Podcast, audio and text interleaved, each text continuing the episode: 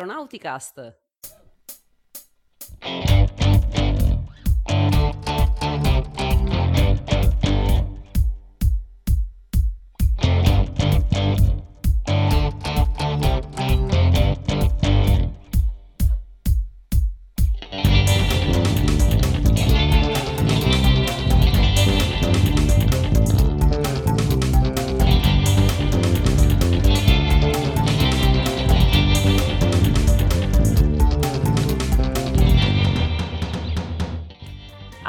Astronauticast stagione 15, episodio 27.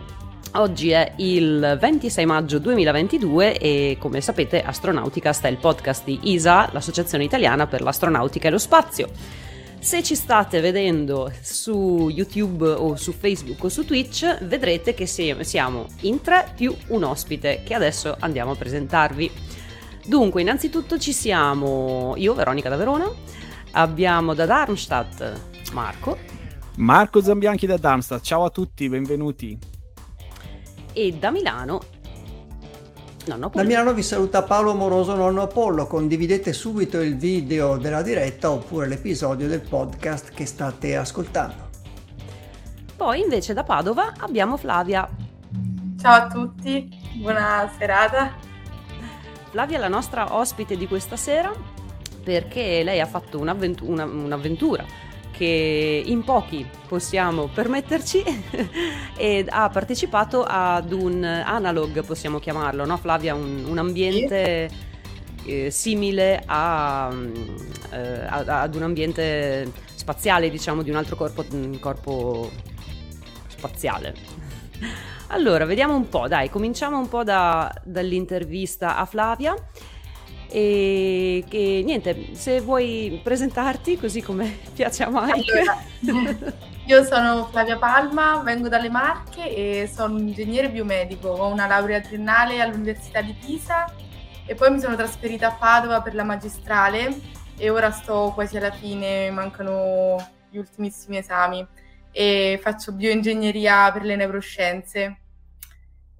E tu hai trovato allora questa um, opportunità di, questa, eh, di questo analog di missione spaziale su un altro corpo celeste? Come, come sei riuscita a trovarla? Allora, un po' per caso e un po' parlando con un ragazzo che aveva partecipato a una missione precedente, mi ha incuriosito, così mi sono informata, ho provato a mandare la candidatura e è andata a buon fine. Chi è che l'ha organizzata questa, questa missione?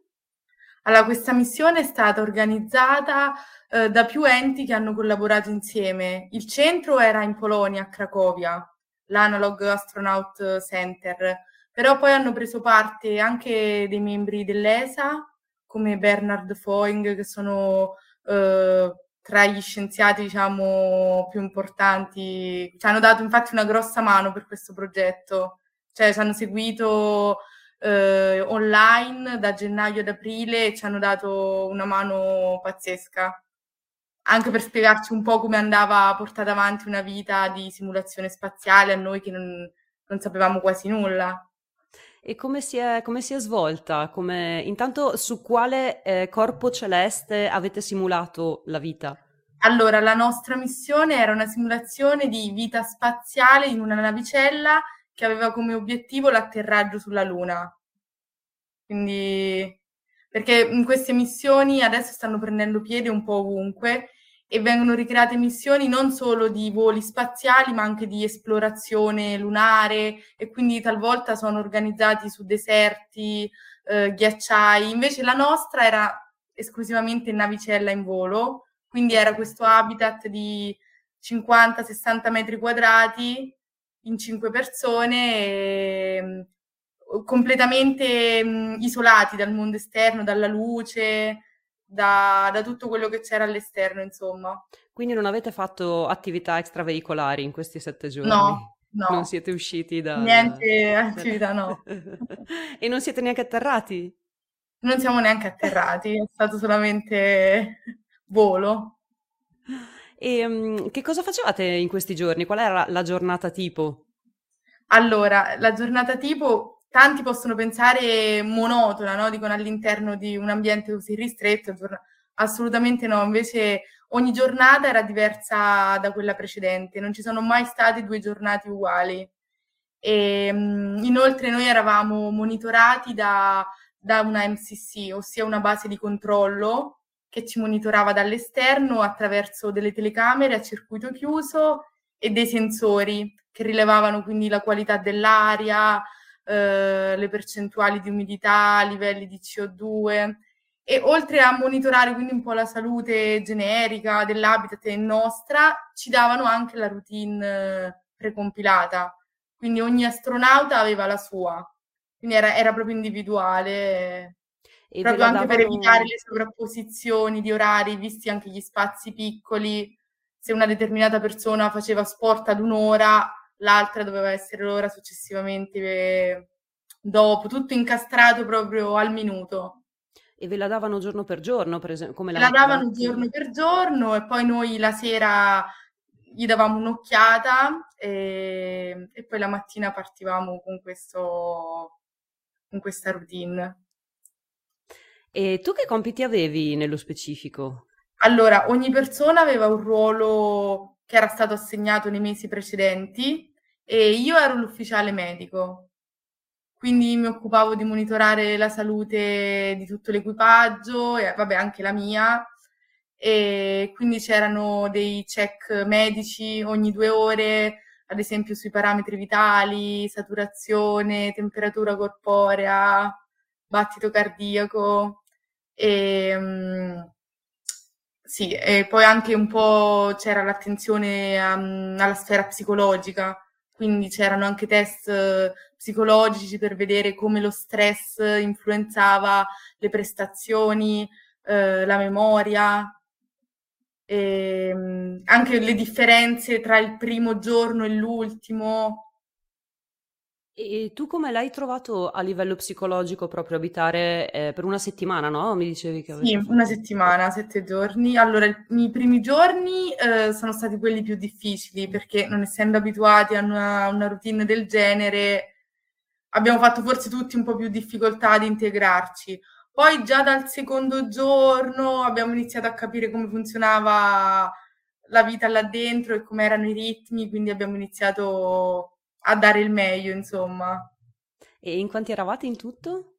Eravamo in cinque, quindi c'era il comandante, il vicecomandante, poi c'era l'ufficiale medico, il, l'ingegnere aerospaziale che si occupava quindi anche di risolvere i problemi quotidiani che potevano essere dalla, da problemi di connessione con la base di controllo a problemi anche più sciocchi, insomma e poi c'era mm, l'ufficiale che si occupava di eh, pubblicare la, le nostre ricerche che portavamo avanti, quindi i nostri esperimenti, come procedevano e quindi mh, mm, tutta la parte che riguardava la comunicazione. Fra di voi com'era, com'era, il clima in questi sette giorni? Cioè, avevate tempo fra un esperimento e l'altro, fra un lavoro e l'altro? Di... Avevamo un'ora al giorno libera che potevamo scegliere noi in quale momento della giornata dedicarcela. E, ehm, dovevamo però prima um, rapportarla al comandante e lui ci dava il permesso se potevamo avere quest'ora libera, insomma. E i rapporti tra noi, allora io mi sono resa conto di quanto sono fondamentali i rapporti umani all'interno di un'esperienza del genere, soprattutto la collaborazione, ehm, anche per problemi banali, sciocchi, se sai di poter contare con qualcuno, di, su qualcuno, insomma, è tutto molto più semplice.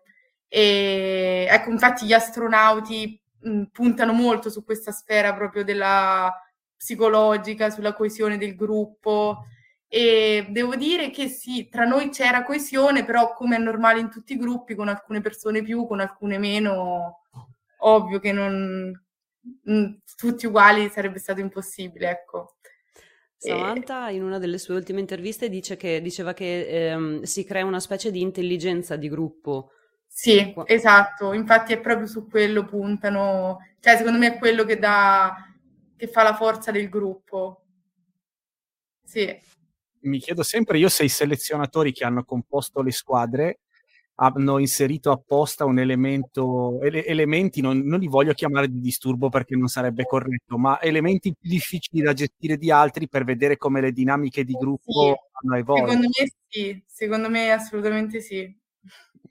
Ma la composizione delle nazionalità nell'equipaggio com'era? Avete avuto barriere, allora, diciamo, linguistico-culturali che sono emerse subito al di là degli stereotipi oppure invece siete andati d'amore d'accordo dopo un primo momento di rottura degli Allora, no, stereotipi no, però ecco, magari siccome c'era un ragazzo indiano, una ragazza del Belgio, un ragazzo inglese e io e un'altra italiana, eh, ovviamente mh, il ragazzo inglese aveva una comunicazione molto migliore della nostra perché essendo madrelingua inglese si è trovato facilitato rispetto a chi magari, ecco, giusto quella è l'unica differenza perché era tutto in inglese ovviamente e, ehm, però no, non abbiamo avuto problemi né di stereotipi né di... ci siamo integrati nonostante le nazionalità diverse. C'è una domanda in chat, eh, che Rim, Ribomboclat, che, ci, che chiede quanto vi siete allenati per il ciclo sonno-veglia, ma vorrei ehm, allargarla in generale. Quanto vi siete allenati prima? Quanto, quanto è durato il training per questa missione? Ok, allora il training è durato quattro mesi circa perché abbiamo iniziato a gennaio e poi io sono partita ai primi di aprile, quindi quattro mesi. E ci incontravamo una volta a settimana via Zoom con tutto l'equipaggio della mia missione e della missione su quella successiva, quindi due missioni, più tutti gli organizzatori e questi membri dell'ESA che ci hanno, che ci hanno supportato e anche finanziato.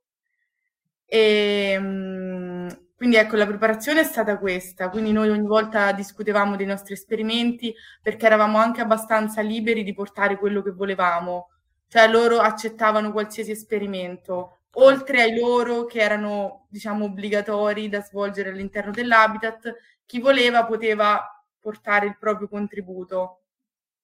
Anzi, era ben, era ben accetto se un contributo esterno veniva portato all'interno dell'habitat. E per quanto invece riguarda i cicli sonno-veglia, ehm, il giorno in cui siamo entrati nell'habitat siamo stati desincronizzati dall'orologio biologico, quindi ci hanno cambiato i fusi orari in continuazione. Ci facevano tenere per un tot di ore il fuso orario di Houston, poi quello delle Hawaii, in modo tale da crearci un po' uno sbussolamento totale e poi ad un certo punto noi quando all'esterno era giorno, noi ci trovavamo a dormire, quando fuori era appena mattina noi facevamo cena.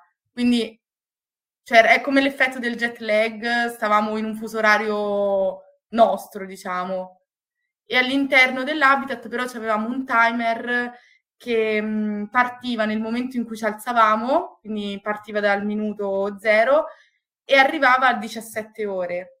Quindi noi queste 17 ore erano il nostro tempo che scandiva la routine. Quindi non, non, non avevamo un orologio eh, le 8, le 9, no, signific- le 9 significava che erano 9 ore che eravamo svegli. Quindi era un po' diverso da, dal classico orologio, insomma. Quando l'orologio arrivava a 17, erano 17 ore che eravamo svegli, potevamo andare a dormire. E, e, e, il tempo che avevate per gli esperimenti era limitato da questo orologio o dovevate completare? Era, era scandito da questo orologio. Per esempio, noi nella routine precompilata leggevamo esperimento, non so, dalle ore 4 alle ore 6. Quindi tu sapevi che dalle 4 alle 6 facevi il tuo esperimento, arrivate alle 6 chiudevi e passavi all'attività successiva.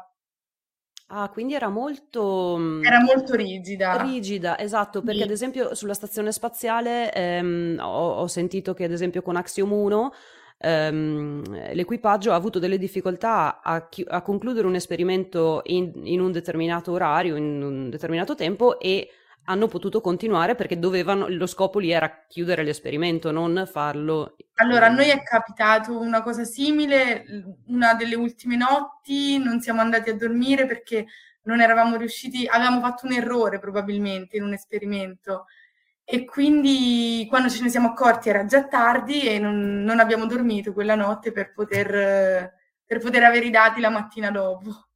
Mamma mia, è veramente rigido. Però potevate aiutarvi, anche se ognuno Potevamo aiutarci, sì, sì, sì, sì, quello sì, assolutamente. Sì, sì, sì. E, ehm, eh, la questione del controllo missione mi affascina anche. Ne avevate uno o simulavano anche i vari controlli missioni delle varie agenzie spaziali, diciamo?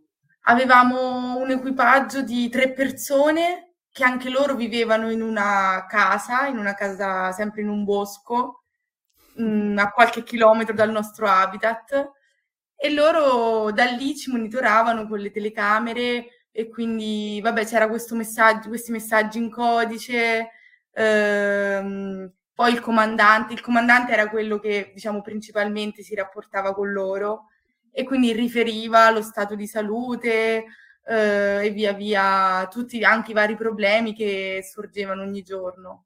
E potevano aiutarvi anche loro? E ci, loro ci davano le indicazioni, assolutamente okay. sì. Ci dicevano come affrontare le cose o mh, mm, oppure all'interno dell'habitat se non trovavamo qualche dispositivo o non sapevamo noi come andava azionato, loro ci davano tutte le indicazioni e, e poi sono stati anche quelli che ci, mh, mm, ci avvertivano in caso di emergenze. Abbiamo simulato due emergenze, una tempesta solare Uh, e quindi cioè, lì ci sono tutti i protocolli da, da, seguire e la base di controllo ci, ci indirizzava su, su, cosa fare e cosa non. E in quel caso come l'avete superata la tempesta solare? Come vi siete riparati?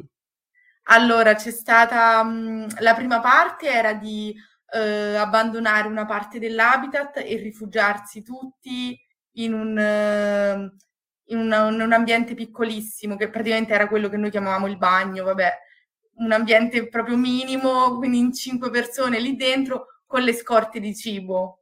Ah, giusto. con le scorte di cibo. E tutto questo doveva avvenire in un tempo brevissimo, tipo in un minuto, spostarsi nella zona, eh? Ed indossare... Grande, scusami, mi dicevi? Non so, mm, qualche metro, okay. due metri. No, no, tutta la stazione, diciamo. Tutta, tutta la, la stazione, 50-60 mm, metri quadrati.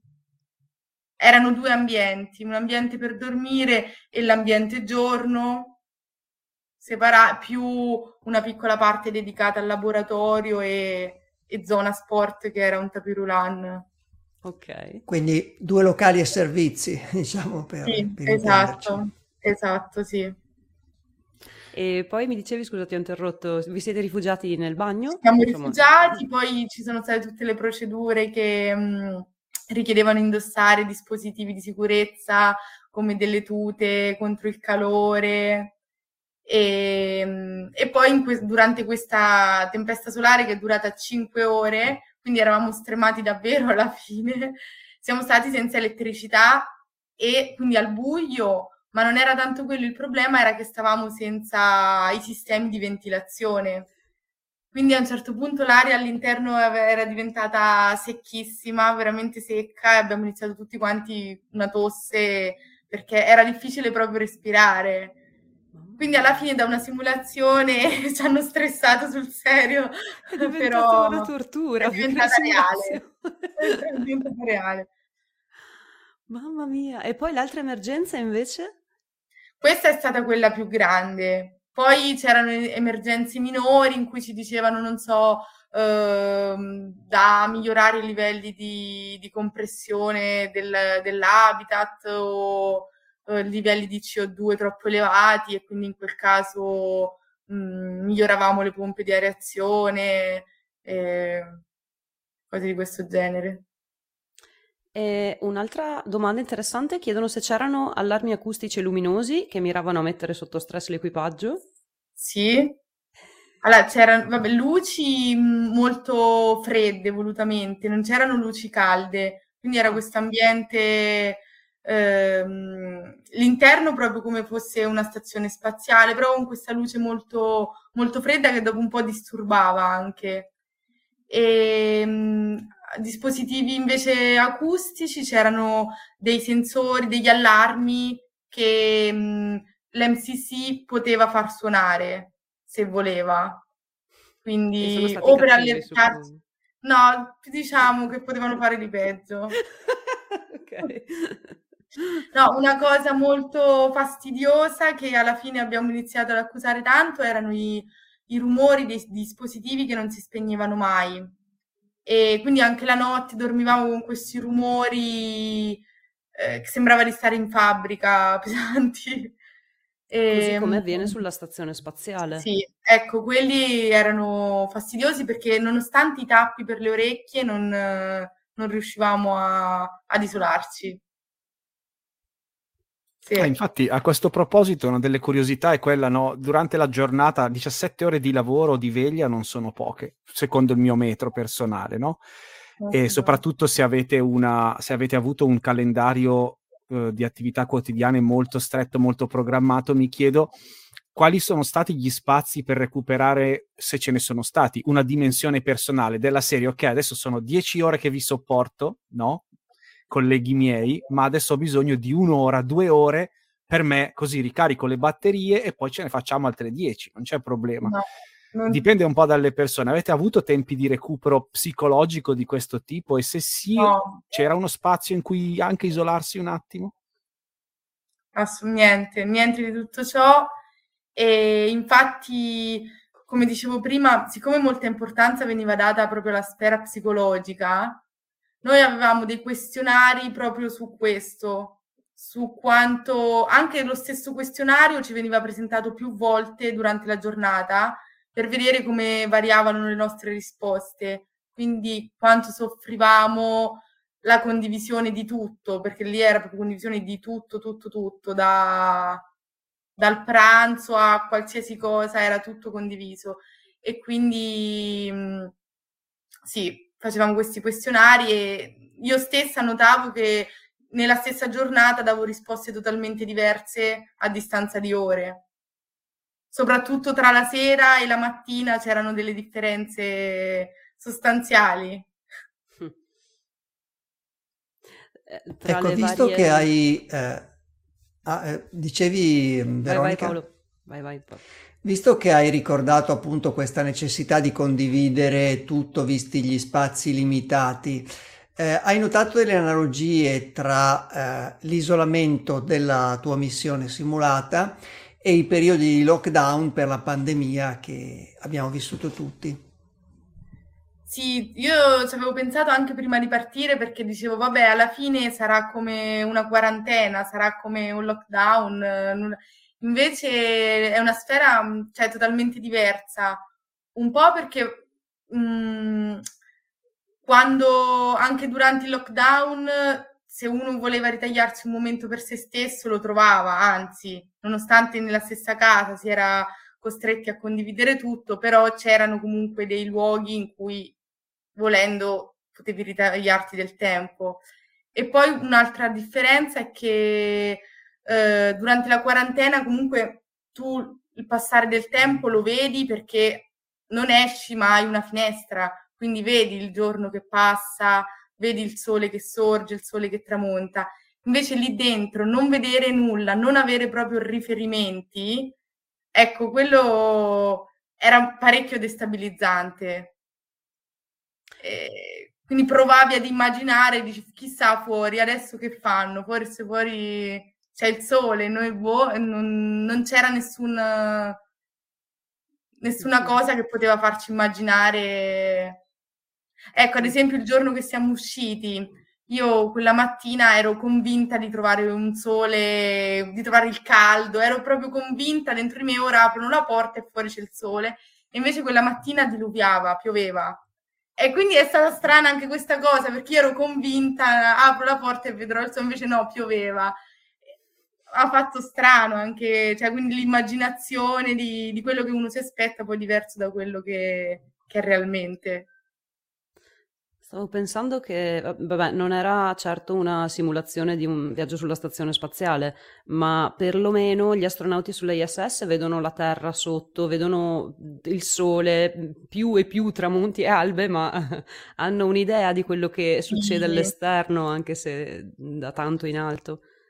Sì, hanno un'idea del tempo che passa diversa sì. dal, dal tempo reale, però però hanno qualcosa che gli fa capire che il tempo sta passando, sì. Esatto. Infatti, da questo punto di vista, mi sa che vi hanno fatto lavorare nelle peggiori condizioni possibili del, dal punto di vista dello stress, delle condizioni di stress e di dinamiche di gruppo. In effetti, è passato nei commenti, ma lo metto perché eh, il nostro Mike, che di solito fa parte del nostro gruppo, no, riferito alla domanda che ti avevamo fatto prima, se, eh, o all'osservazione più che alla domanda, che magari chi ha composto il vostro gruppo ha inserito un elemento di disturbo, se non sai chi è l'elemento di disturbo vuol dire che sei tu. Non lo so, lo dice lui, eh, non lo diciamo noi, però è un pensiero affascinante che... Ma sì, tu... sicuramente, perché comunque ricreare le condizioni di stress era l'obiettivo principale della missione cioè era proprio stato detto anche prima di partire, eh, vedrete che lavorerete in condizioni di, di stress, l'obiettivo è quello, cioè altrimenti non avremmo fatto tutto ciò. Quindi sicuramente anche i gruppi saranno fatti, sono stati fatti con questa logica. Mm-hmm. Secondo me no, sì. È importante sicuramente capire i limiti, poi meno male che magari non siete venuti alle mani, insomma, perché poi boh, mi chiedo sempre Però, io state dinamiche di gruppo che magari non ci sono piaciute, ci sono state, come in tutti, anche perché eravamo perfetti sconosciuti fino, mm-hmm. fino a poche ore prima, quindi eh, prendi cinque sconosciuti e li metti lì, eh, all'interno a condividere tutto, è normale che qualcosa poi esca fuori. Assolutamente. Um, un'altra domanda in chat in merito alle um, eventuali um, emergenze. Ci sono state, eh, è stato simulato un ritardo nelle comunicazioni oppure anche un, eh, un, un, blocco delle comunicazioni, un'impossibilità per un determinato periodo di tempo di comunicare con l'MCC? Allora, diciamo avvenivano abbastanza in tempo reale anche perché la nostra era una simulazione lunare, quindi eh, diciamo non c'è il ritardo. Poi ci sono altre simulazioni che, mh, ad esempio marziane, e lì ci spiegavano che c'è un ritardo anche di mezz'ora, un'ora tra una comunicazione e l'altra. La nostra invece era abbastanza in tempo reale. E unica cosa che hanno fatto per complicarci un po' la vita durante le emergenze ci scrivevano i messaggi in cinese. E quindi... Ma perché? E quindi dovevamo un attimo tradurre i codici che ci arrivavano in cinese. Però Ma ecco. Cattiveria. Sì, è stata secondo me una pensata dell'ultimo minuto, proprio come... Avevate internet, no? Avevamo una connessione debole, però riuscivamo ad agganciare un computer, eravamo in cinque, un dispositivo, diciamo, rimaneva agganciato. E quindi di solito lo usavamo per condividere eh, la, quello che, che, facevamo, ecco, anche i nostri esperimenti, ogni tanto condividevamo qualcosa sui social eh, per, eh, insomma, per far vedere quello che facevamo all'interno dell'habitat. Sto andando con domande random, un po' che vengono, mi vengono in mente sentendoti parlare, un po' in chat. Um, una a cui io pensavo prima, eh, dicevi che mm, erano benvenuti esperimenti che voi proponevate, eh, ma All'interno del modulo, quali, quali asset avevate? Quali, cioè avevate dei frigoriferi, ad esempio? Sapeva, sapevano prima che dovevate fare un esperimento, non lo so, sparo, all'interno di un frigorifero a meno tot e ve, ve l'hanno inserito? E, e quanto, quanta massa hanno potuto inserire all'interno di questa navetta, di questa capsula? Allora, diciamo, gli incontri preparatori eh, prima della missione servivano proprio a questo, cioè quindi proprio a capire che esperimenti andavamo a fare e di che materiali avevamo bisogno. Quindi se serviva qualcosa in più veniva procurato, se un particolare dispositivo nell'habitat non c'era veniva acquistato, quindi diciamo sono stati molto efficienti da questo punto di vista e gli esperimenti erano su diversi ambiti, dall'allevamento di... Mh, ah, de, avevamo degli insetti con noi, degli insetti, più che insetti erano dei, mh, delle blatte, delle vere allora non si blatte. potevano mangiare, niente Marco. Però era, era curioso da vedere come, come sopravvivevano anche loro senza, senza luce, quindi dovevamo ecco, accudire anche questi insetti. Poi esperimenti in acquaponica, quindi come le piante possono crescere eh, senza, senza, terra, quindi in acqua, in acqua e, e sali minerali per infusione. Oppure c'erano esperimenti sulla microgravità, quindi c'erano dei dispositivi simili a dei giroscopi in cui si poteva inserire un, un piccolo oggetto al loro interno e questo oggetto ehm, si comportava come se la gravità era molto inferiore a quella, a quella terrestre. E quindi lì è stato fatto un esperimento da un ragazzo su, mh, sulla precipitazione dei, dei, sali all'interno delle rocce messi in microgravità. E, ecco, questo era il dispositivo più rumoroso che è stato in funzione per tutti e sette i giorni senza mai potersi spegnere perché aveva bisogno appunto di questi dati su un lungo periodo, quindi sui sette giorni. E quindi niente, questo, questo ci ha fatto davvero impazzire. e, e, a proposito dei dati, um, tu dicevi che eravate in contatto con uh, degli scienziati dell'ESA.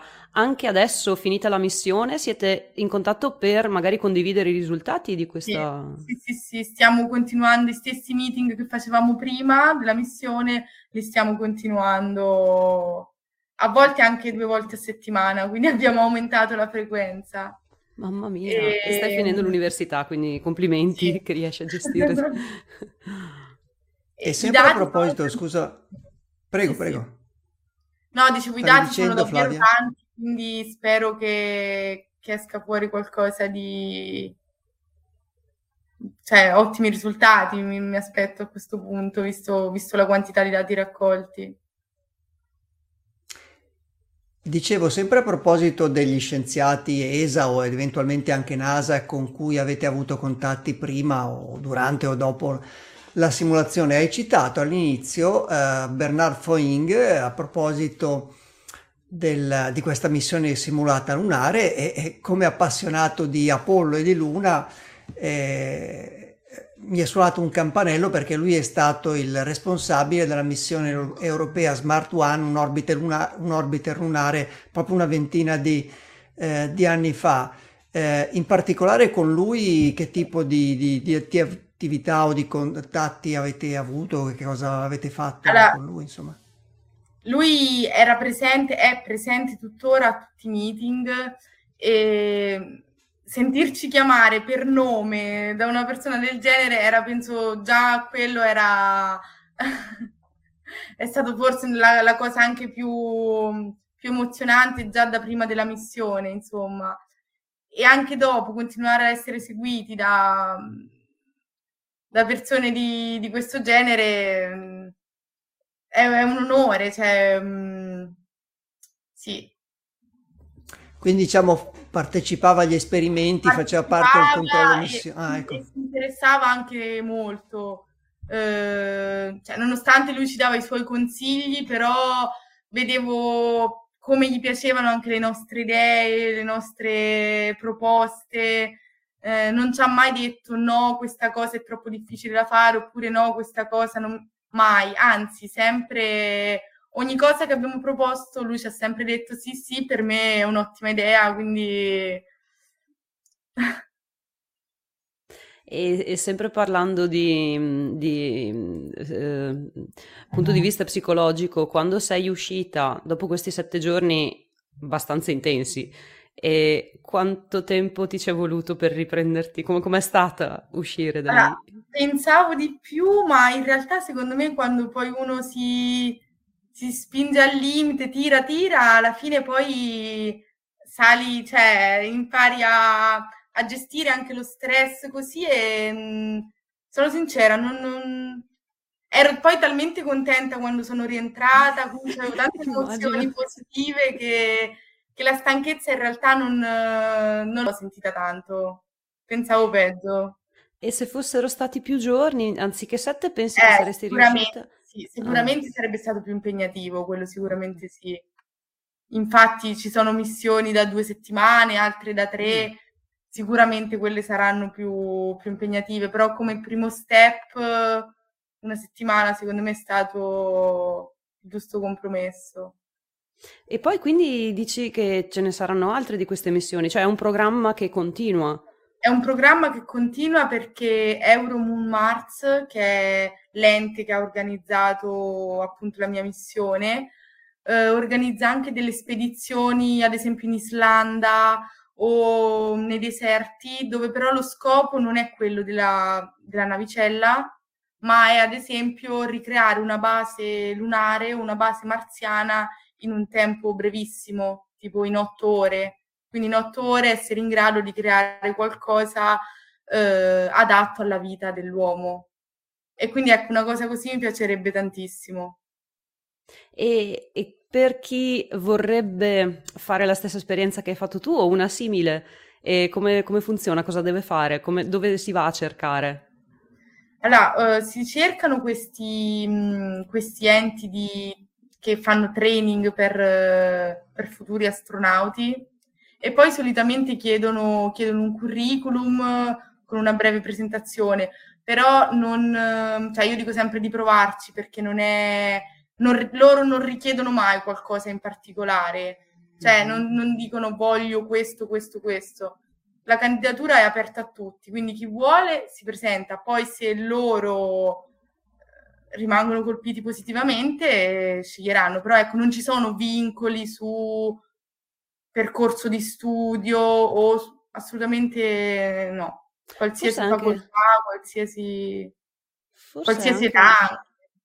Eh, magari è anche una forza questa, nel senso che loro vedono che tipi di persone applicano e dopodiché dal, dal, ventaglio che hanno possono pensare a unire un determinato gruppo per una determinata missione, esatto. magari partono da lì, non sono loro esatto. che ti danno... Uh, e um, come mai in Polonia?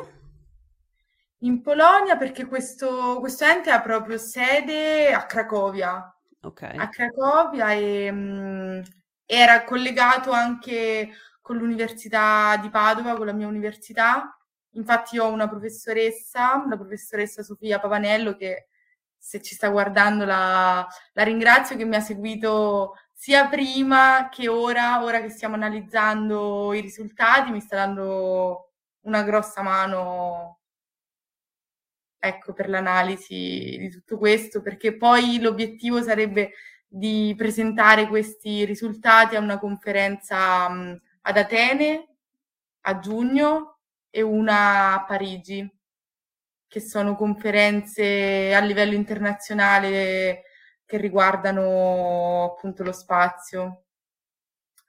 E sempre con anche Bernard Poing ci sta seguendo da, da questo punto di vista. Vedo in chat che è arrivata un'altra domanda a livello un po' più pratico, eh, ad esempio questa dei pasti. Avevate pasti standard o personalizzati come capita per gli astronauti? Avevamo una dieta che c'era stata data prima di partire, una dieta vegetariana e gluten free. Questo perché siccome mh, tra i membri dell'equipaggio c'era una ragazza eh, celiaca e un'altra vegetariana e la dieta doveva essere identica per tutti per, per non sfalsare le statistiche. Quindi doveva essere tutte le stesse cose, tutte le stesse quantità, quindi abbiamo deciso tutti vegetariana e senza glutine. E quindi seguivamo le ricette che c'erano in questa dieta scrupolosamente, proprio nei grammi, pesavamo tutto e se qualcuno poi non finiva la sua porzione, la, un, l'altro poteva, poteva, finire quella dell'altro, ma non si poteva consumare cibo extra, ecco, non potevamo cucinare ah. più di quello che... che Però parli di cucinare, quindi potevate, avevate una specie di cucina? Avevamo un, un unico fornello e quindi ecco, non è che facevamo grosse cucine, però tanti cibi scatola, però qualcosa magari riscaldavamo, ecco un minimo sì, un minimo. Penso che siamo quasi arrivati in fondo alle, alle domande, almeno quelle che ci eravamo segnati, poi ci sono sempre queste da battitore libero. Ma mi chiedo, mi chiedo se co- cosa um, partecipare a questa esperienza, cosa ti ha insegnato di te stessa che non sapevi e ti ha sorpreso positivamente o anche negativamente, se ce lo vuoi dire, e dall'altra parte quale, quale pensi sia stato il tuo contributo quello che, mm, diciamo, eh, il tuo contributo a questo progetto. Cosa pensi di avere offerto con il tuo lavoro o il tuo metterti in gioco a questo progetto? Allora, di negativo, per fortuna, non mi viene in mente niente adesso. No, che non ci sia, magari c'è, però non mi viene in mente. E di positivo, sicuramente che, mm, che si, cioè, si può affrontare tutto e soprattutto con la collaborazione di, di altre persone si riescono ecco, ad affrontare un po' tutte le situazioni. Basta sapersi un attimo eh, riarrangiare, ricrearsi un, una routine, rivedere un attimo i propri schemi, però ecco, si può, si può fare tutto, si può arrivare a fare qualsiasi cosa. E Come ogni cosa è l'impostazione mentale di una esatto. persona alla fine. Secondo me la flessibilità è quello che poi mm-hmm. porta più, più, lontano di tutti, quindi mh, mm, cioè è un po' contraddittorio perché la vita all'interno dell'habitat era molto rigida, perché era super schematica, super, dovevamo essere super eligi alle regole, però allo stesso tempo dovevi essere anche abbastanza flessibile, cioè ti dovevi comunque sapere un po' adattare, quindi seguire le cose rigorosamente ok, però tutto nei, nei giusti limiti, non estremizzare troppo né uno né l'altro aspetto, ecco. E non lo so, quello che ho portato io a questa missione, eh, spero di scoprirlo ora che analizzerò questi dati, spero di, di aver contribuito a qualcosa di, di significativo, non lo so, vedremo.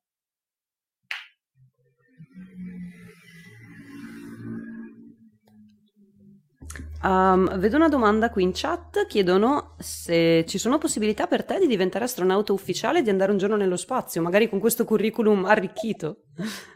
Chi lo sa, cioè, forse diventare un astronauta ufficiale forse è una cosa troppo, una cosa troppo grande da, anche solo da pensare, però cioè, non nego che è, un, che è una strada che mi piace, quindi sicuramente progetti del genere continuerò a farli e dire adesso quello che è è una cosa mm, eh, quasi impossibile, però sicuramente su questa strada, se ne avrò possibilità, continuerò. Sì. Hai mandato il curriculum ad ESA, vero? Che stanno raccogliendo. Eh, ancora no, però ci sto pensando.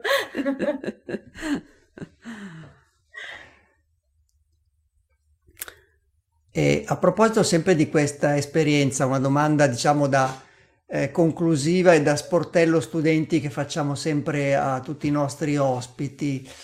Eh, in base alla tua esperienza, quali consigli daresti a degli studenti o neolaureati che volessero fare delle esperienze simili alla tua o magari eh, avvicinarsi alla ricerca nel settore spaziale? Quali consigli?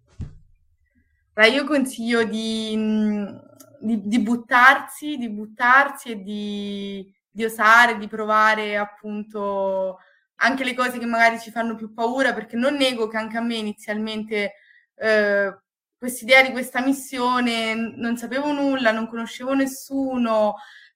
All'inizio anche a me un pochettino aveva spaventato, però poi passato lo, lo spavento della cosa incognita che c'è all'inizio, poi ecco, rimangono solo, mh, mm, solo cose positive, ecco, quindi secondo me questa esperienza mi ha insegnato tanto, ma non solo a livello di spazio e di conoscenze di vita concreta, ma proprio globalmente, ma mm, mi ha dato veramente tanto, anche essere inserita in un, um, in un panorama internazionale con persone di tante nazionalità e, e soprattutto di età diverse, perché c'erano dai ragazzi di 20 anni a persone sui 50, 60, però ci sentivamo tutti sullo stesso piano.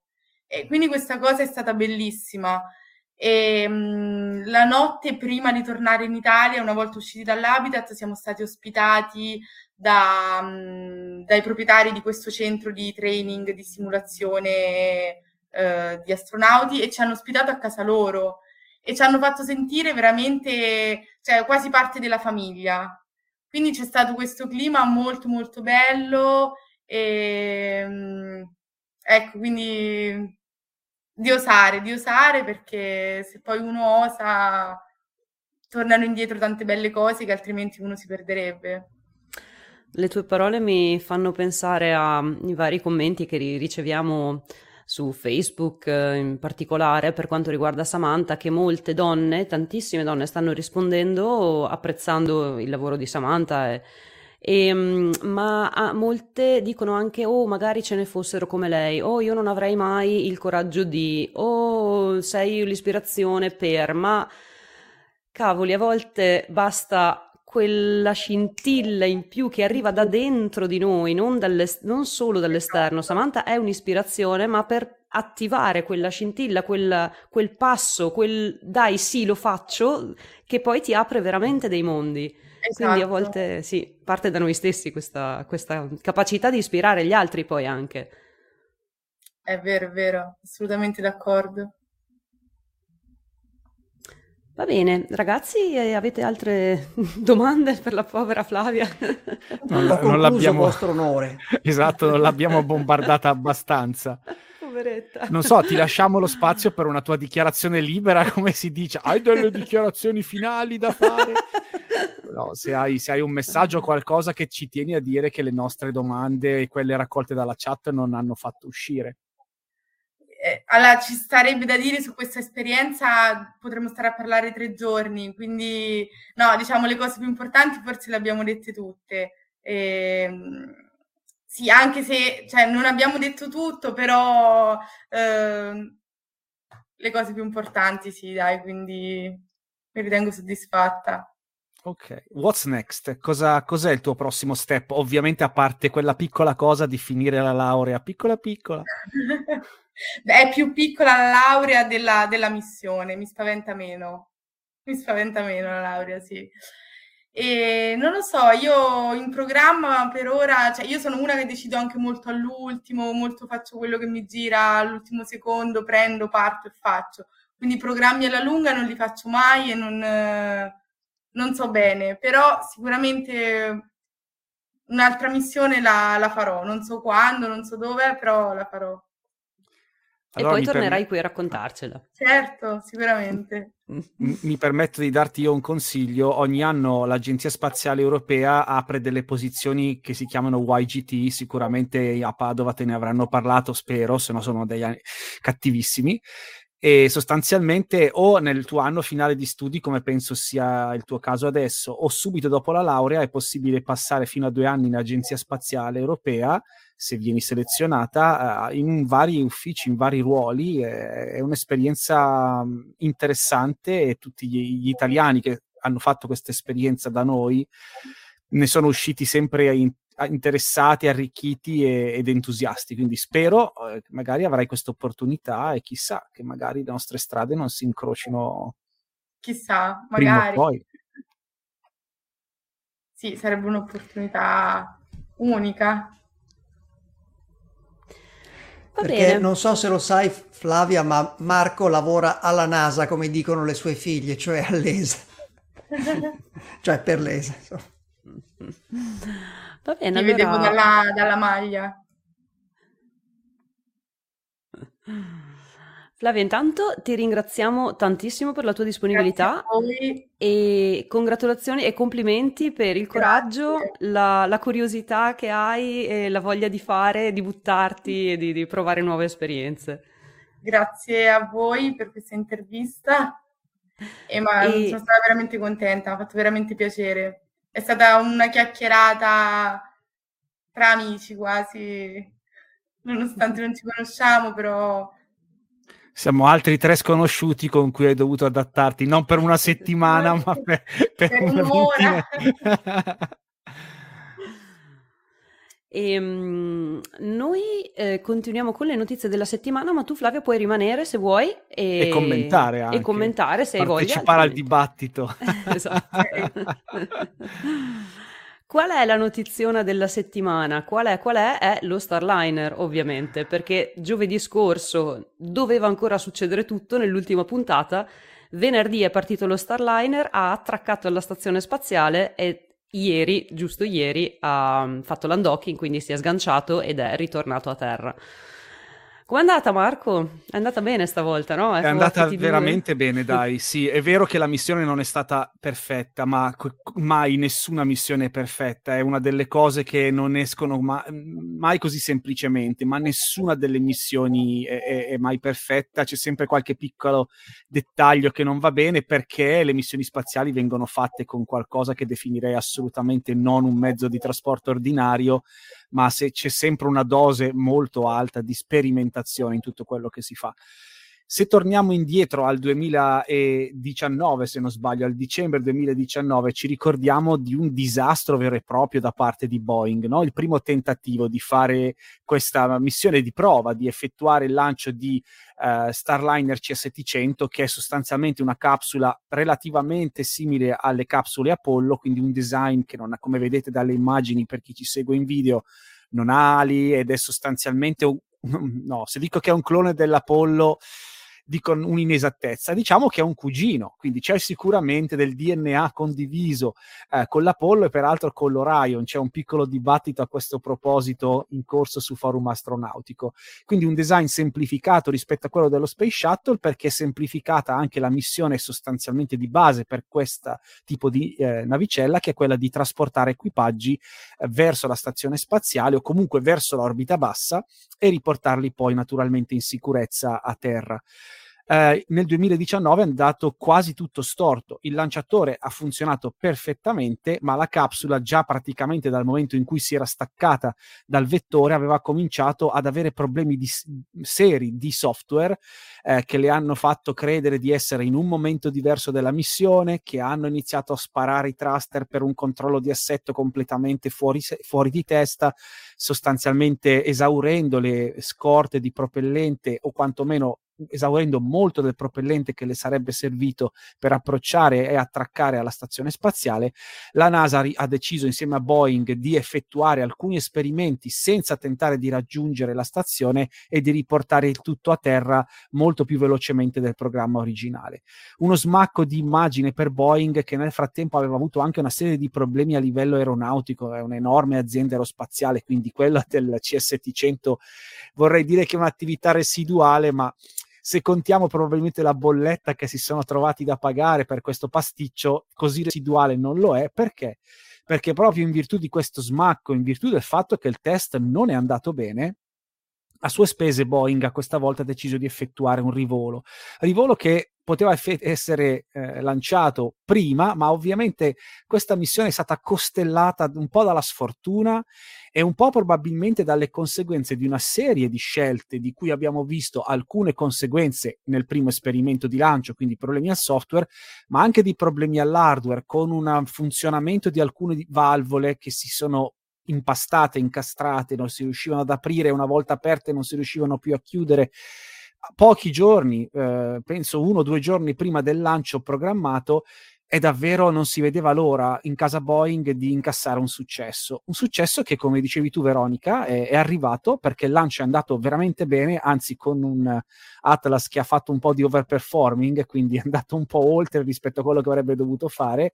Piccola differenza che è stata compensata però dalla dinamica volo della capsula. Questa volta a livello software è andato tutto perfettamente e invece qualche piccolo difettuccio è uscito a livello hardware perché alcuni dei thrusters eh, per le manovre orbitali, quindi quelli un po' più potenti di quelli di, eh, tra i quali è do- mm, quelli tra i, la, la, di quelli di cui la nostra C700 è dotata, eh, si sono mm, incastrati, non hanno funzionato correttamente. Ci sono quattro grappoli da tre motori ridondanti per le manovre orbitali. In un specifico gra- gra- grappolo due su tre non hanno funzionato correttamente. Ah, si sono accesi per alcuni secondi e poi si sono spenti. Il terzo, quindi l'ultimo della ridondanza eh, per quel settore, ha funzionato ed ha funzionato benissimo anche al rientro perché e ovviamente sono stati utilizzati anche per frenare la capsula che poi è rientrata in atmosfera.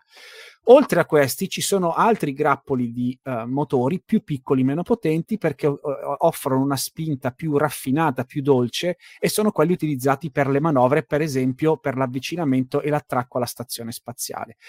È stato, dopo aver visto tante Dragon attraccare alla ISS, non so come, come la pensate voi, ma vedere la, dra- eh, vedete, pure mi, mi impappino proprio per quello, vedere la CS700 eh, sparare i suoi thrusters un po' come così tutti insieme per fare lo station keeping. Adesso lo sappiamo, no, Veronica, che ne spara così tanti perché di fatto deve mantenersi in posizione costante, ma in un sistema dinamico. Um, uno spettacolo diverso dal solito ci è stato offerto con questo lento avvicinamento, tra l'altro buffo eh, su alcuni di questi thrusters sono rimaste le coperture in, in carta eh, che servono a non far entrare l'acqua e quindi quando sparava si sollevavano come i tappi dei, dei, dei tubi di scarico dei camion, no? È una cosa completamente nuova dopo, t- dicevo, tanti anni delle, delle Dragon e l'attracco è avvenuto con un filo di ritardo, ma perfettamente, e poche, poche, ore dopo l'equipaggio già stava lavorando, l'equipaggio di Expedition 67 stava lavorando all'apertura del portello, eh, un portello che è stato aperto, all'interno chi c'era? Eh, c'erano eh, sostanzialmente due personaggi particolari come da tradizione anche in CS700 è stato inserito un indicatore di gravità ed era eh, un indicatore di 0G in questo caso e si è trattato della mh, mm, pupazzo, non ricordo il nome, ma è la marionetta, la mascotte di Kerbala Space Program. Ma la, forse il pupa- eh, come Paolo? Gebedia. Geb- Gebedia, esatto, esatto, Gebedia, grazie Paolo. E, e, accanto a lui, seduta, c'era uh, Rosie the Rocketeer, che ho sbagliato a scrivere nell'articolo perché, perché era un lapsus, perché un personaggio ispirato a Rosie the Riveter, che era l'immagine simbolo della donna che lasciava la, la, diciamo, la casa per andare a lavorare in fabbrica durante la seconda guerra mondiale e rivettare le ali o qualunque, le, rivettare metallo per costruire le armi a sostegno dell'esercito americano che combatteva nella seconda guerra mondiale. Quindi un riferimento eh, sia femminista da un certo punto di vista, ma anche un riferimento molto patriottico e eh, la bandana rossa che portava questa, questa ma- eh, manichino è stata firmata e dedicata da una delle rivettatrici sopravvissute a, appunto agli anni della seconda guerra mondiale, insomma. Quindi è andato tutto bene, eh, qui vediamo nella foto sempre per chi ci sta seguendo in diretta video o ci seguirà su YouTube eh, di Rosy the, the Rocketeer, eh, che ha il suo secondo volo, perché era già a bordo del primo esperimento di volo della CS700, quello non andato proprio benissimo. Ehm, non lo so, io sono rimasto soddisfatto da quello che ho visto, il mio giudizio conta molto poco, ma soprattutto sollevato perché condivido tantissimo un pensiero di Tim Dodd, eh, The Everyday Astronaut, che il vero appassionato di astronautica gioisce e tifa per tutti i mezzi, tutte le missioni, tutte le tecnologie, perché tutti insieme contribuiscono a far crescere il settore e ad aprire sempre di più lo spazio all'utilizzo di persone che non sono uh, il classico astronauta governativo che supera una selezione durissima, che sopravvive alle prove tipo quelle della Flavia eh, e che si costruisce una serie, un, una carriera dovendo vincere una selezione di altissimo livello.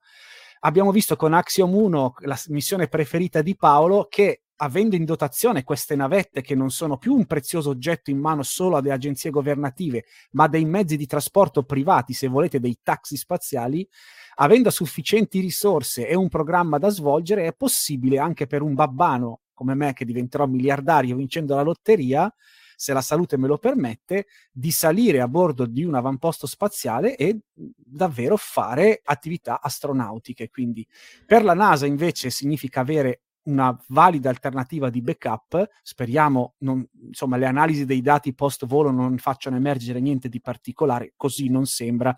Oggi penso anche tu, Veronica, abbiamo seguito la, la, la mh, conferenza stampa post volo che era stata fatta nel cuore della notte, ma non siamo così nerd da stare alzati in piena notte per seguirla, esatto. ce la siamo esatto. vista con un pochino di calma in giornata e di fatto a parte questi problemi ai motori di cui abbiamo parlato non è emerso granché, però chiaramente si vuole fare un'indagine più approfondita.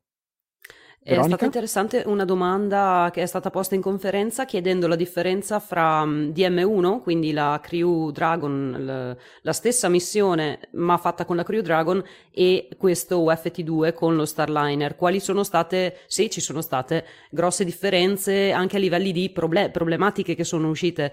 Um, e um, Steve Stitch ha confermato che mh, più o meno simili, anche com- non come problematiche ma come Uh, diciamo performance della navetta più o meno simili e addirittura ci sono state, mm, cioè perché qui si continuava a parlare di problemi, no? eh, arrivavano domande e domande su questi thruster che hanno eh, malfunzionato o anche il sistema di... Mh, mm, di raffreddamento interno alla capsula mi sembra abbia avuto dei problemi, poi c'è stato un glitch con il sistema non tanto di docking, ma il Vesta, che è questo nuovo sistema dello Starliner, un sistema di navigazione che segnalava lo Starliner dove non c'era e invece doveva segnalarlo. Noi, noi lo vedevamo e vedevamo la X, quella X verde non era dove era lo Starliner. Insomma, tutti questi piccoli um, problemi dovuti alla prima missione.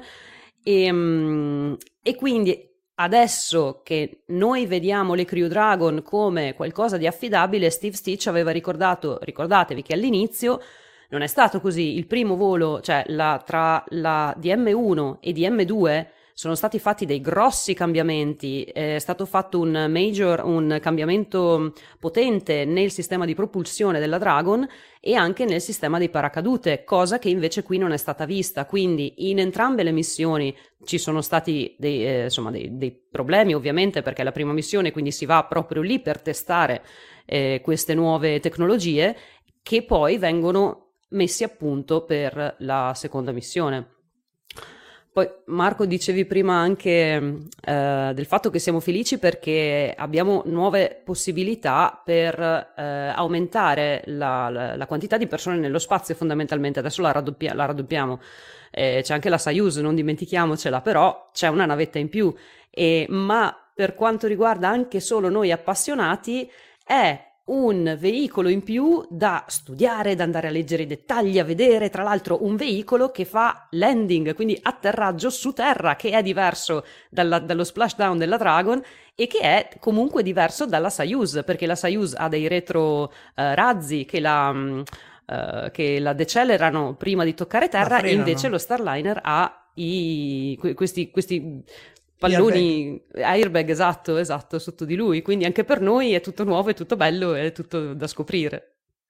Assolutamente sì, eh, hai anche ragione, giustamente c'è la Soyuz, poi eh, tra le cose, pic- piccolissima parentesi, velocissima, tra i prossimi astronauti non governativi, in un certo senso, che andranno su proprio grazie alla presenza di questi mezzi, probabilmente con una Dragon, ma sempre perché parliamo di mezzi commerciali, c'è il, eh, c'è il Villa Day, che è un militare dell'aeronautica, è un uh, militare dell'aeronautica militare italiana che da tantissimi anni aspetta e proprio Axiom ha siglato con il governo italiano un paio di giorni fa un accordo ufficiale per farlo volare nel 2023. Uh, ehm, quindi sempre, sempre assolutamente interessante. Qual è la Walter prossima? Villa Walter Villadei, esatto, grazie Paolo.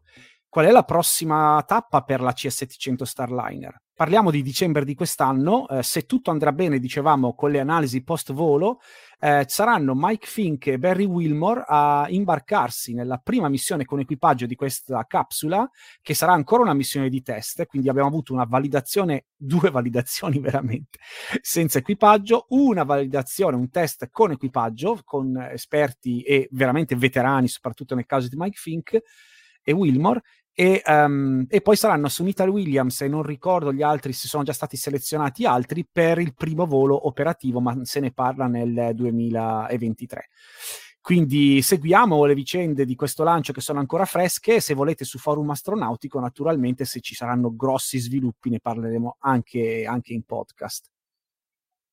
Adesso sto mostrando qualche immagine dell'atterraggio che anche quello è andato, l'abbiamo seguito di notte e è andato perfettamente, mm, tutto si è svolto come, come doveva, veramente flawless eh, e, niente, no, non c'è assolutamente niente da dire, se non forse, ecco, questo, eh, questa cosa di come si è mm, arrostita eh, questa capsula a differenza invece della Dragon e della Soyuz. Abbiamo abbiamo notato che non sembra così tanto un, com'è che la chiamano la Dragon, un marshmallow, un roasted mash- marshmallow, ma sem- sembra molto meno bruciacchiata, se non per due baffi scuri laterali mm, vicino ai portelli.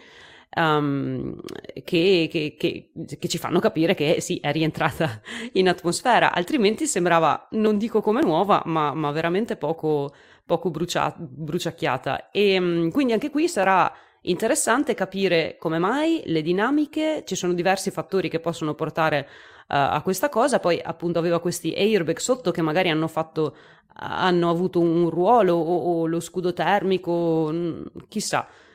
Eh, ed è atterrata quindi nel deserto del New Mexico, sì, in White Sands, ehm, con le squadre poi di recupero, ognuna con il proprio colore e, e, ognuna con il proprio ruolo, chi va per primo per rilevare eventuali fuoriuscite di gas, eh, poi chi va a recuperare, chi è addetto al recupero dei, dei paracadute e, e così.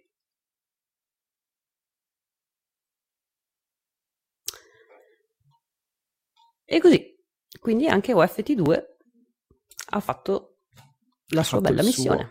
Suo. Esatto. Vediamo, ci sono domande in merito a FT2 in chat?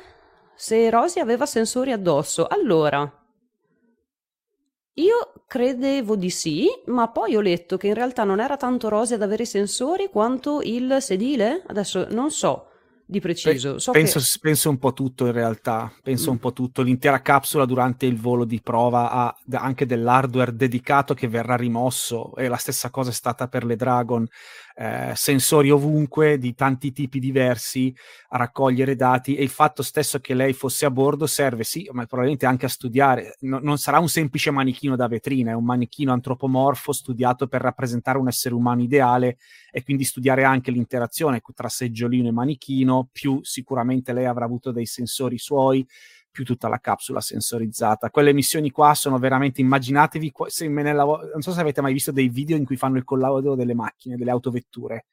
Il posto del passeggero è pieno di computer e tutta la macchina è costellata di sensori che poi vengono tolti quando non servono, ovviamente, quando la vettura viene poi messa in vendita. Ma in questo momento la C700 è stata un vero e proprio raccoglitore di dati. Niente, mentre parlavi volevo cercare la foto di Samantha vicino a Rosy, eh, ma ti sei fermato.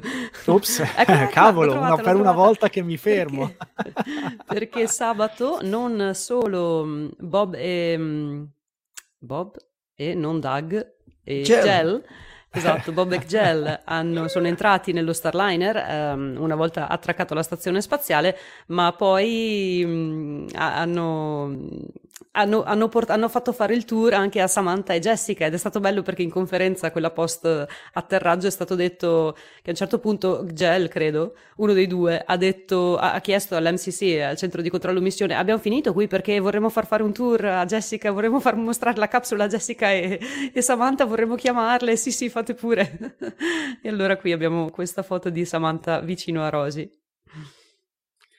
C'è una domanda velocissima di Pasquale che ci chiede se poi Boeing va a regime, come fa NASA a scegliere il partner eh, tra Boeing e SpaceX. In realtà il contratto originale aveva già suddiviso un, un, numero minimo di voli che faceva parte delle prime missioni e poi a seconda della necessità di solito fanno 50-50 eh, ovviamente, ma mh, mm, non so com'è andata perché so che SpaceX per i ritardi di, di, Boeing si era soffiata una serie di voli. Vedremo ora che questa cosa, se tutto andrà bene, ripeto, anche con il prossimo volo, di fatto consideriamo il 2023 come anno di entrata in servizio ufficiale di CST100. Eh, vedremo poi come NASA si destreggerà. Qualche contratto glielo darà in più per recuperare, anche solo per i costi, perché insomma ma non entriamo nell'ambito dei costi perché sennò iniziamo una tiritera qui che non finisce mai. Eh, si divideranno. Pensa che oggi stavo mm, cercando un tool per prendere note, ero tornata su, su Evernote dove, che, che, usavo già da qualche anno e ho trovato un appunto sullo Starliner o FT2, proprio su questa missione, di, del 9 aprile 2020 in cui sottoscrivevo Eh, probabilmente accadrà, Starliner FT2 accadrà a ottobre-novembre del 2020 e sotto mettevo l'appunto SpaceX potrebbe lanciare anche due missioni. Siamo a quattro, tipo cinque adesso. eh, vabbè, però meglio tardi che mai, ci siamo, abbiamo una capsula in più. Bellissimo. Che cosa, che cosa tocca adesso? Adesso tocca alla ai ringraziamenti. Ringraziamo voi che ci seguite su YouTube eh, ogni giovedì sera alle 21.30, voi che ci state ascoltando ancora più um, difficile perché ci state solamente ascoltando in podcast mentre andate a correre, mentre fate i mestieri ed è più difficile perché come, come spiegavo, come dicevo prima a Flavia, um, noi ormai siamo abituati a vederci in video, ma in realtà noi siamo nati come podcast, quindi dobbiamo eh, sforzarci di riuscire a spiegare anche a chi ehm, ci vede, ci, ci, ascolta solamente. E non è sempre facile, soprattutto quando abbiamo le, le, immagini davanti e andiamo lì a puntare, vedete questo, vedete questo, credo che ci, ci bestemmino dietro i ragazzi che ci ascoltano solo in podcast. Um, quindi vi ringraziamo un sacco di essere uh, qui con noi, siamo sia su Facebook che su Twitch che su YouTube, potete scegliere il canale che volete, però eh, Astronauticast è eh, una delle tante, um, come dire, e, emanazioni, iniziative, emanazioni del, dell'associazione del, di ISA, Associazione Italiana per l'Astronautica e lo Spazio. E, Un'altra molto importante emanazione è il sito delle, delle news www.astronautinews.it dove abbiamo un, um, un nutrito gruppo di articolisti e revisori che puntualmente ci uh, scrivono in merito, non ci, ma in generale scrivono in merito alle principali notizie eh, della settimana o del periodo e dalle quali prendiamo spunto poi per presentarvele qui in podcast. Abbiamo Forum Astronautico dove ci troviamo 24/7, se voi vi sentite soli eh, aprite Forum Astronautico, scegliete un argomento e vedrete che lì c'è qualcuno che sta scrivendo. Cos'altro abbiamo? Abbiamo i social, abbiamo la pagina Facebook, chiocciola Astronauticast, abbiamo Twitter, chiocciolina eh, Astronauticast, che negli ultimi giorni credo di avervi riempito la home, vi chiedo venia, però c'era eh, ieri, tipo l'altro giorno, c'era il lancio, dello, c'era il lancio di, di, un Falcon 9 Transporter 5 e contemporaneamente lo sgancio dello Starliner OFT2, quindi era tutto un hashtag Transporter 5, hashtag OFT2, spero di non sbagliarmi, lancio di Starliner, no lancio, undocking di Starliner. quindi se volete venite a trovarci anche lì. E, um, abbiamo, abbiamo donazioni?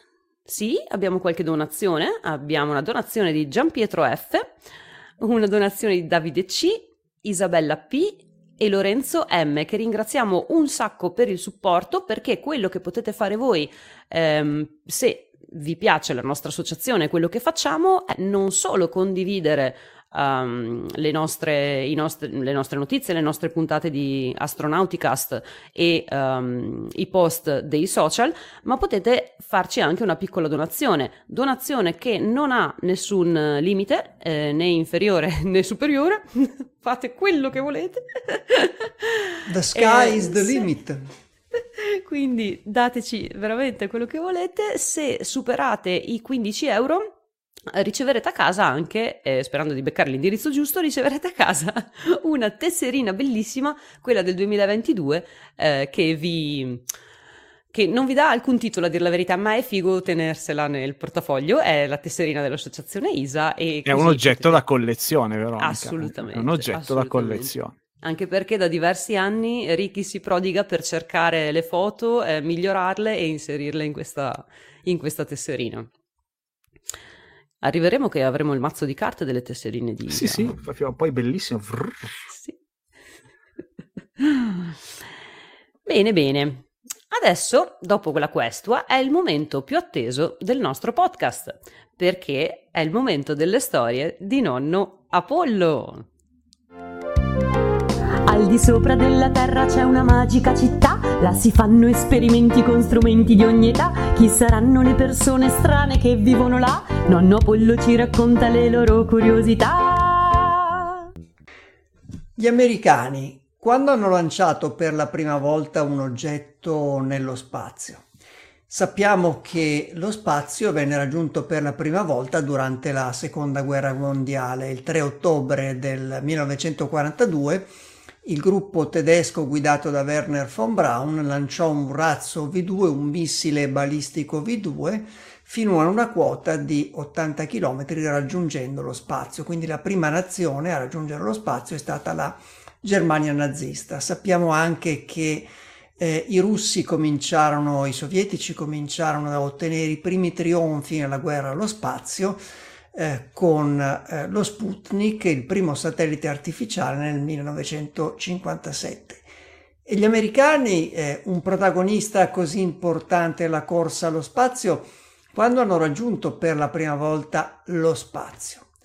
Sempre nel corso, anzi verso la fine della seconda guerra mondiale, nell'operazione Paperclip, eh, gli americani portarono negli Stati Uniti un gruppo di circa 130 tra tecnici, scienziati e ingegneri del gruppo di Werner von Braun, incluso lo stesso von Braun, e un centinaio di razzi V2 catturati ai tedeschi e consegnati dal, dal gruppo di von Braun.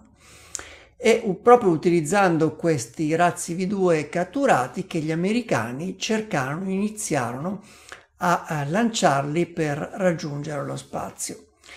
E il 10 di maggio del 1946 dal complesso di lancio 33 del poligono di White Sands nel Nuovo Messico eh, venne predisposto, venne messo sulla rampa proprio uno di questi razzi V2 catturati con il gruppo di von Braun.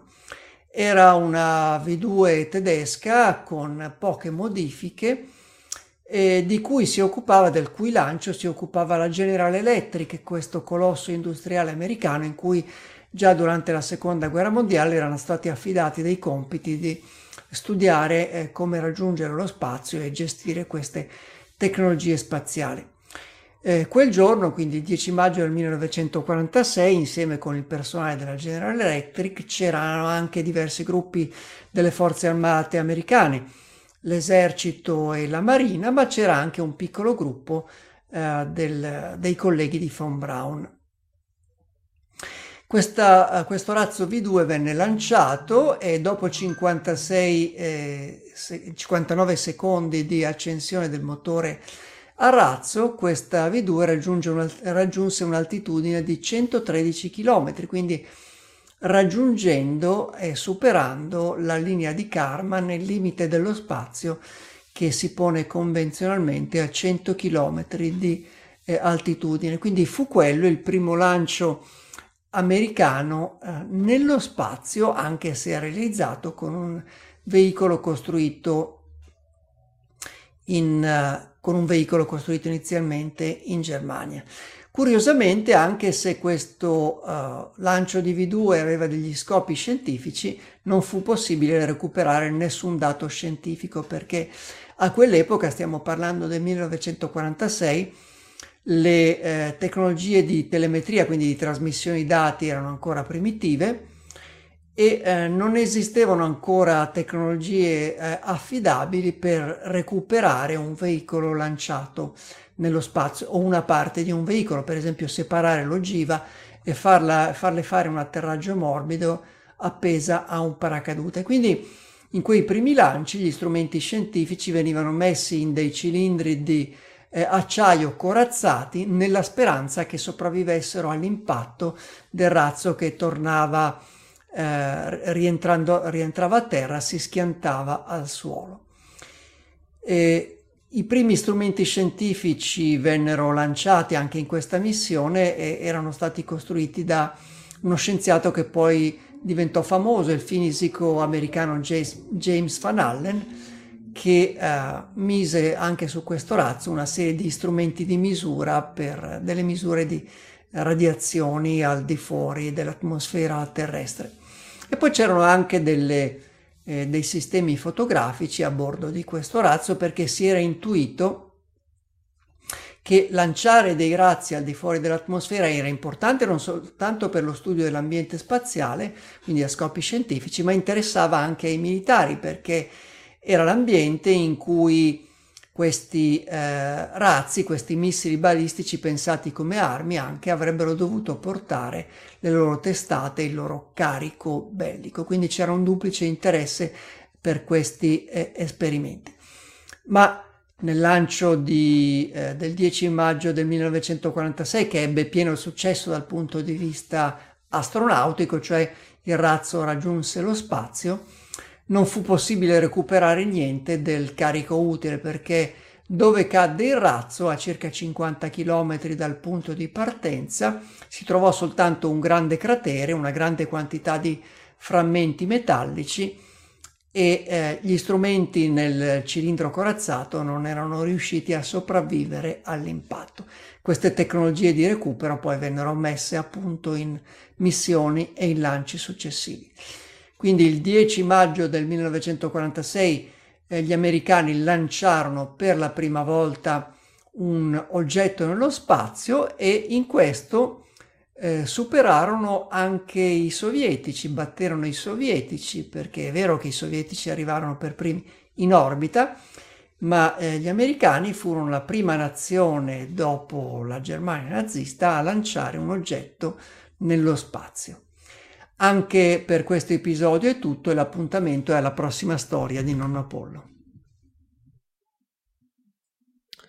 Sono sempre affascinanti queste storie di Nonno Apollo perché sono aneddoti, chicche che uh, non trovi facilmente in, nel mondo social di oggi, no? Uno legge il titolo, non va a leggere magari la, la, l'intero articolo oppure sui social devi scrivere velocemente due cose e queste sono, secondo me, sono una, un forziere di piccoli tesori eh, che abbiamo ogni giovedì e dovrebbero essere anche stand alone, no Marco? Questi, queste puntate. Ecco, avrei voluto proprio intervenire dopo per ammettere la mia terribile, terribile colpa di aver interrotto, non aver avuto più il tempo di estrarle. Ma sì, allora, Ma siccome magari sì. abbiamo nuovi ascoltatori, c'è un feed RSS apposta se andate su astronauticast.it lo trovate, per ricevere su un feed, quindi su un link separato dalle normali puntate, solo gli estratti anche migliorati dal punto di vista audio, visto che partiamo dalla preistoria di Nonno Apollo, eh, di tutte le puntate in cui, di tutti gli interventi di Paolo nelle nostre puntate. Quindi per gli amanti della storia dell'astronautica ne avete comunque passa 50 e 60. Eh poi eh, Paolo ne ho altrettanti da mettere, ma dai, vediamo, non lo so. Sì, ma tanto sono senza dopo. tempo e quindi non, non c'è esatto. bisogno di avere una periodicità anche regolare per pubblicarli, li puoi pubblicare con comodo. Eh sì, vabbè, molto comodo nel mio caso. Va bene. Ricordiamo che questo è il nostro hobby, la nostra passione e non sì, è il nostro facciamo lavoro. altro di mestiere. esatto. Detto questo, direi che è il momento di passare ai link della settimana. E ne abbiamo un bel po' questa sera. Partiamo da quello di Paolo. Il primo lo propongo io. Eh, se non ne avete avuto abbastanza del nostro viaggio eh, per vedere il lancio di Samantha Cristoforetti, eh, eh Giampietro Ferrario, che eh, ha viaggiato con noi e che ci ha raccontato in, nelle ha raccontato con noi eh, nelle ultime due puntate questo viaggio, ha scritto un articolo, un resoconto, eh, in cui fornisce molti dettagli e anche una serie di belle foto e di video eh, di questo viaggio, di questa avventura che abbiamo vissuto poche settimane fa. Quindi un'altra occasione per conoscerla, riviverla, vedere qualche foto inedita, insomma, non ancora pubblicata. Questo articolo per chi ci sta ascoltando lo troverà ovviamente nei link della settimana, ma è su dday.it e si chiama A Cape Canaveral per il lancio di Samantha Cristoforetti, il racconto di chi ha vissuto dal vivo l'evento. Poi promettiamo di non parlarne più per esatto, un po'. Basta. Fino alla prossima puntata.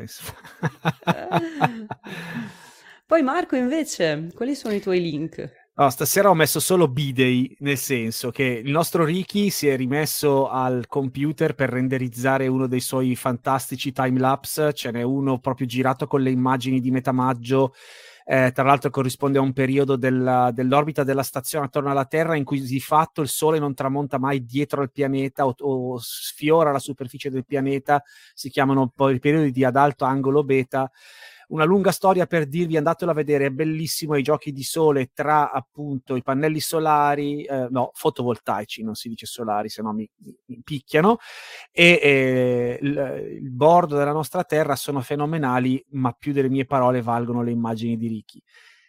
L'altro link della settimana invece è doppio, nel senso che con un solo link ve ne mando due. Il team Dodd dei Astronaut un'altra volta si dedica a quello che sa fare meglio, meglio delle dirette, secondo me, sono i sui mega spiegoni e queste, questa fiducia straordinaria che Elon Musk gli riconosce concedendogli di fare delle interviste lunghissime, praticamente un paio d'ore con il punto della situazione eh, da insider che più, più insider di così non si può perché se lo prende di fatto per mano Elon Musk e lo porta in giro per tutto Starbase senza limiti o quasi di ripresa, a parte qualche piccolo dettaglio, e senza limiti di domande. Quindi se riuscite a seguire Musk eh, con, il, con la sua, diciamo, eloquio non proprio fluido, ma ricchissimo di dettagli, di cose, di parentesi, di... dovete vederlo. Eh, i, i, sono gratuiti ovviamente questi video su YouTube, guardateli e date a Tim un grosso pollice su perché fa un servizio fantastico di informazione e le sue domande sono veramente, veramente eccellenti forse un po' addirittura un po' troppo tecniche in alcuni momenti, ma vale assolutamente la pena seguirlo. Non ho ancora visto la seconda parte, la prima è stata pubblicata un paio di settimane fa, andatevele a gustare e trovate i link nelle note dell'episodio. Spoilerino, nella seconda parte salgono sulla torre di lancio dello Starship, quindi si vede tutto, tutta l'area sottostante. Si vede dall'alto. il Messico. Mamma mia, che impressione. Fantastico. Va bene, allora chiudiamo un attimo Elon Musk, ce lo andiamo a vedere più tardi. E invece io vi racconto delle prossime, dei prossimi appuntamenti della prossima settimana perché siamo aggiunti all'Astronautica Agenda. Abbiamo avuto una settimana ricchissima di eventi con eh, lanci, docking, undocking, il Towel Day ieri, abbiamo avuto un sacco di eventi e la prossima invece sarà un po' più blanda. Ci saranno principalmente eventi uh, so- social, diciamo, uh, so- sociali, nel senso che venerdì 27 abbiamo un contatto Aris con la Russia, con la zona del Ta- Tatarstan e l'astronauta incaricato eh, sarà Sergei Korsakov. Questo domani, quindi venerdì 27 alle 17.05 mentre forse un pochino più interessante per tutti, al, eh, sempre domani, eh, venerdì 27 alle 19.35, ci sarà un'intervista a Lindgren, Lindgren, Bob Hines, Jessica Watkins e Samantha Cristoforetti, quindi tutti quelli che fanno parte dell'Expedition eh, 67, da parte della Tarwater Elementary School in Arizona, che sarà eh, 99,9% in inglese, ma noi arriveremo pochi giorni dopo, eh, o sì, pochi giorni dopo direi, a mh, mm, proporvi il, il video con i sottotitoli in italiano. Sabato 28 ha ben tre contatti Aris, uno alle 11.03 con una scuola di Ala a Trento, quindi questo sarà in italiano con Samantha Cristoforetti e eh, probabilmente ci saranno i video anche per poter seguire questi contatti, quindi appena eh, scopro qual è il link giusto li, lo inserisco in agenda e voi potete trovarvelo già sul vostro, um, sul vostro calendario. Alle 11.03 abbiamo detto con una scuola di ALA, eh, no, non so se sono, no, è un'associazione di promozione sociale a dire la verità, Minds Hub eh, di ALA, provincia di Trento, alle 16.15 e invece ci sarà un contatto Aris con Oleg Artemiev, quindi un contatto Aris russo per il secondo festival Russian Traveler. E invece alle 17.50 un terzo contatto Aris, questa volta con Denis Matviev, ma sempre russo, con, con il Children's Center di mm, Novgorod in Russia. Domenica 29 un altro contatto Aris alle 17 eh, con Kursk, con l'astronauta incaricato che è Oleg Artemiev, ve l'ho detto che era una settimana molto più social che, eh, che altro. lunedì, 30, giu, eh, lunedì 30 maggio è, mm, sarebbe il compleanno di Alexei Leonov e non ci sono particolari eventi. Vedo qui possibile un New Shepard, ma non credo perché l'avevano spostato. L'NS21 dovrebbe essere ancora in TBD. In TBD mentre il 31 maggio c'è un altro contatto ARIS con uh, la Russia, Oleg Artemiev e l'Amur State University di Blagoveshchensk Blagoveshchensk. Um, poi alle 18.32 un altro contatto Aris con la Old St. Mary's School a Chicago, questa volta l'incaricato astronauta è Bob Hines. Mercoledì 1 giugno uh, Parker Solar Probe sarà al suo dodicesimo perielio. Qui cominciamo a fare come i, fly, i distant flyby di, di Cassini e ci sarà l'undocking, finalmente un evento un po' più tecnico di, di un contatto Aris, un, l'undocking della Progress MS-18, quindi che si sgancerà dalla stazione spaziale da Zvezda alle 10.03 di mattina per poi rientrare distruttivamente alle 13.05, quindi l'unica cosa che potremo vedere è solo l'undocking perché poi il, il rientri in questo caso non, non vengono um, non vengono coperti perché non, non ha senso. Giovedì 2 Prima di noi cosa c'è? C'è un contatto Aris, ma guarda un po' con la Moscow Autonomous Educational Institution, quindi contatto uh, via radio con Sergei Korsakov eh, con la Russia. E poi alle 21.30 torniamo noi. Quindi, a meno che non ci siano altre modifiche eh, durante la settimana, i radioamatori impazziranno per tutti questi, per cercare di, di captare tutti questi contatti ARIS. Ecco, questo è quanto per la prossima settimana. Sono le 23.05 attuali e dopo un'ora e mezza di chiacchierata con la simpaticissima Flavia e poi tra di noi, direi che è il momento di tirare i remi in barca e di salutarvi. Partendo da Milano. Da Milano vi saluta Paolo Amoroso, nonno Apollo, ricordandovi che fino alla prossima puntata potete continuare a eh, seguirci e partecipare alle nostre discussioni su forumastronautico.it. Trovate invece tutte le notizie su astronautinews.it. Poi vi saluta Marco. Un saluto rapidissimo anche da Darmstadt, eh, da Marco Zambianchi e speriamo di rivederci anche alla prossima puntata. E poi vi saluta Veronica da Verona, ma non prima di aver letto questa domanda di Ilma Dossa per Paolo perché è una chicca, dice che ricorda che in un altro episodio di Nonno Apollo era stato detto che durante i test delle bombe nucleari un paio di coperchi di, in ghisa dei tombini finirono nello spazio. Non furono questi i primi oggetti ad andare nello spazio? Mi fa piacere che lui lo ricordi perché Nonno Apollo in questo momento non ricorda. dovrei risentirmi le mie stesse puntate, che sono talmente tante che eh, comincio a dimenticare quello che, ero, che ho raccontato. Ragazzi, grazie per averci seguito, ci vediamo giovedì prossimo alle 21.30 e fino ad allora ad Astra. Tombini spaziali su Educational Channel.